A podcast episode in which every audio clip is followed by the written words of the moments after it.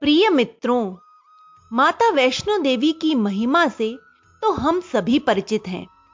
आइए, आज सुनते हैं कि किस प्रकार माता ने महाबली महिषासुर का वध किया। तो यह कथा है रंभ और करंब नामक दो भाइयों की। ये भाई दनु के पुत्र थे। सब प्रकार के सुखों से संपन्न होते हुए भी दोनों भाई दुखी और चिंतित रहते थे, क्योंकि इन दोनों के ही कोई संतान नहीं थी। संतान का अभाव उन दोनों को हर समय व्याकुल और चिंतित किए रहता था। इस समस्या को सुलझाने के लिए उन दोनों ने तप करने का निश्चय किया। वे एक रमणीक एकांत नदी के तट पर पहुँचे। करंब जल में खड़े होकर तप करने लगा और रंब नदी के तट पर अपने आसन के पाँचों तरफ़ उपलों की आग जलाकर पंचाग्नि तप करने लगा। उन दोनों असुरों द्वारा किए जाने वाले कठोर तप को देखकर देवताओं के राजा इंद्र को संशय हुआ।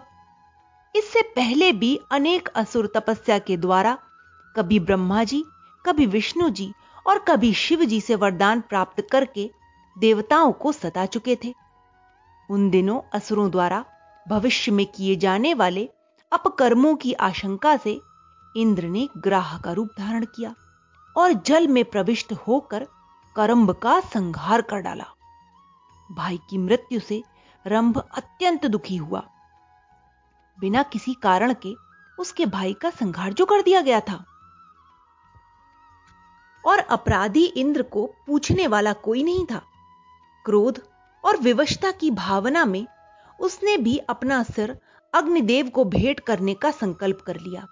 यज्ञ के कुंड में अग्नि जलाकर होम और पूजा पाठ करने के उपरांत अग्नि देवता की भेंट करने के लिए ज्यों ही उसने अपना सर काटना चाहा, त्यों ही अग्निदेव साक्षात रूप में प्रकट हो गए और उन्होंने रंभ का हाथ पकड़ लिया। जब रंभ ने उन्हें विनयपूर्वक अपनी दुख भरी कथा सुनाई और यह भी बताया कि उसका भाई पुत्र प्राप्ति की आस मन में लिए ही दिवंगत हो गया तब अग्निदेव ने रंभ की इच्छा अनुसार उसे देवता, दानव और मानव से भी अजेय, असीम शक्तिमान और इच्छित रूप धारण करने में समर्थ पुत्र प्राप्ति का वरदान दिया। इसके साथ ही अग्निदेव ने यह भी कहा कि जिस सुंदरी पर उसका मन विचलित होगा, उसी के गर्भ से वीर और पराक्रमी पुत्र की उसे प्राप्ति होगी।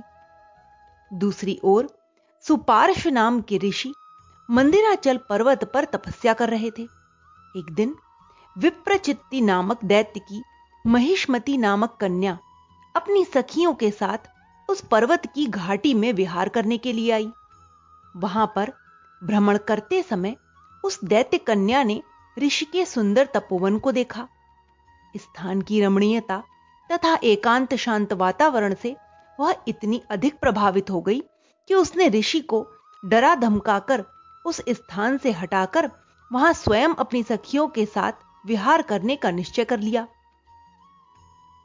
दैत्य कन्या होने के कारण उसे सभी प्रकार की छल विद्या भी आती थी। उसने तत्काल एक महिषी का रूप धारण किया और अपने सिंहों को घुमाते हुए भयावह गर्जना करके ऋषि को डराने लगी। ऋषि ने ज्ञान दृष्टि से महिषी का रूप धारण करने वाली महिष्मति को पहचान लिया। उसके अनुचित व्यवहार से क्रोधित होकर ऋषि ने उसे महिषी ही हो जाने का श्राप दे दिया। जब उसने अपने अपराध के लिए ऋषि से क्षमा याचना की तो ऋषि ने शाप से छुटकारा पाने के लिए उसे एक उपाय बताया। ऋषि ने बताया कि वह महिषी के रूप में एक पुत्र को जन्म देगी और उसके उपरांत शाप से मुक्त हो जाएगी। इसके पश्चात महिष्मती नाम की वह राजकुमारी महिषी के ही भेष में इधर उधर घूमने लगी। इधर रंभ अपने घर पहुँचा। असुर होने के कारण उसमें पशु भाव तो था ही। एक दिन काम भाव से एक युवा महिषी पर उसकी दृष्टि पड़ गई। वह उस पर बुरी तरह से आसक्त हो गया। कुछ समय के पश्चात उसी महिषी से उसे एक पुत्र की प्राप्ति हुई और उसका नाम उसने महिषासुर रखा। महिषासुर को जन्म देकर महिष्मती शाप से मुक्त हो गई। बड़ा होने पर महिषासुर अपने पिता के तप तथा अग्निदेव के वरदान के फलस्वरूप महाशक्तिशाली और महापराक्रमी साबित हुआ। मुख्य मुख्य असुरों ने उसकी सत्ता स्वीकार कर ली और वह उन सब का राजा बन गया। कालक्रम से उसकी शक्ति और वीर्य से आतंकित होकर शासक उसके वश में होते गए तथा जब पृथ्वी पर उसने अपना पूर्ण अधिकार प्राप्त कर लिया तो स्वर्ग के सिंहासन को हस्तगत करने के लिए उसने इंद्रपुरी पर आक्रमण किया। भयानक संग्राम के उपरांत देवता पराजित होकर स्वर्ग से भाग खड़े हुए। फिर इंद्रादि देवता ब्रह्मा और शिव जी के नेतृत्व में वैकुंठ में भगवान विष्णु के पास पहुँचे। उन्हें सारा वृत्तांत कह सुनाया। महिषासुर के आक्रमण तथा अत्याचारों के विषय में बताया। तब भगवान विष्णु ने ज्ञान दृष्टि से जाना कि महिषासुर की मृत्यु केवल एक नारी के द्वारा ही संभव है। उन्होंने देवताओं को बताया कि वर प्राप्त महाबली महिषासुर को देवताओं की सम्मिलित शक्ति से जो देवी प्रकट होगी वही उसका संहार करेंगी। तुम सब अपनी अपनी शक्तियों से निवेदन करो साथ ही हमारी देवियाँ भी प्रार्थना में सम्मिलित हो जाएँ, जिसके फलस्वरूप सारी शक्तियों तथा तेजों की राशि रूप एक महाशक्तिशालिनी देवी प्रकट हो जाएँ। फिर सभी देवता उसे अपने अपने अलौकिक दिव्य अस्त्र शस्त्र प्रदान करें, जिससे वह देवी उस दुराचारी का संहार कर सकें भगवान विष्णु के परामर्श का सभी देवताओं ने स्वागत किया पौराणिक कथानुसार तत्पश्चात ब्रह्मा, शिव, इंद्र आदि अन्य सभी देवताओं के शरीर से महान तेज प्रकट हुआ, जैसे कि पहले भी ज्ञात है कि फिर सभी तेज मिलकर एक हो गए। एक होने पर वह तेज का समूह एक नारी के रूप में परिवर्तित हुआ और उस प्रकाश से तीनों लोक भर गए। समस्त देवताओं के तेज पुंज से प्रकट देवी को देखकर महिषासुर से पीड़ित देवता अत्यंत प्रसन्न हुए। देवताओं ने मिलकर देवी की स्तुति की। महिषासुर के अत्याचारों का वर्णन किया और फिर उसके विनाश के लिए अनेक दिव्य अस्त्र शस्त्र प्रदान किए तथा बारंबार देवी जगदंबा को देवताओं ने प्रणाम किया तथा महिषासुर से रक्षा की प्रार्थना भी की जगदंबा ने देवताओं को अभय का वचन दिया और लीला करने के लिए अपनी सेविकाओं के साथ वे शतशृंग पर्वत पर आ गईं।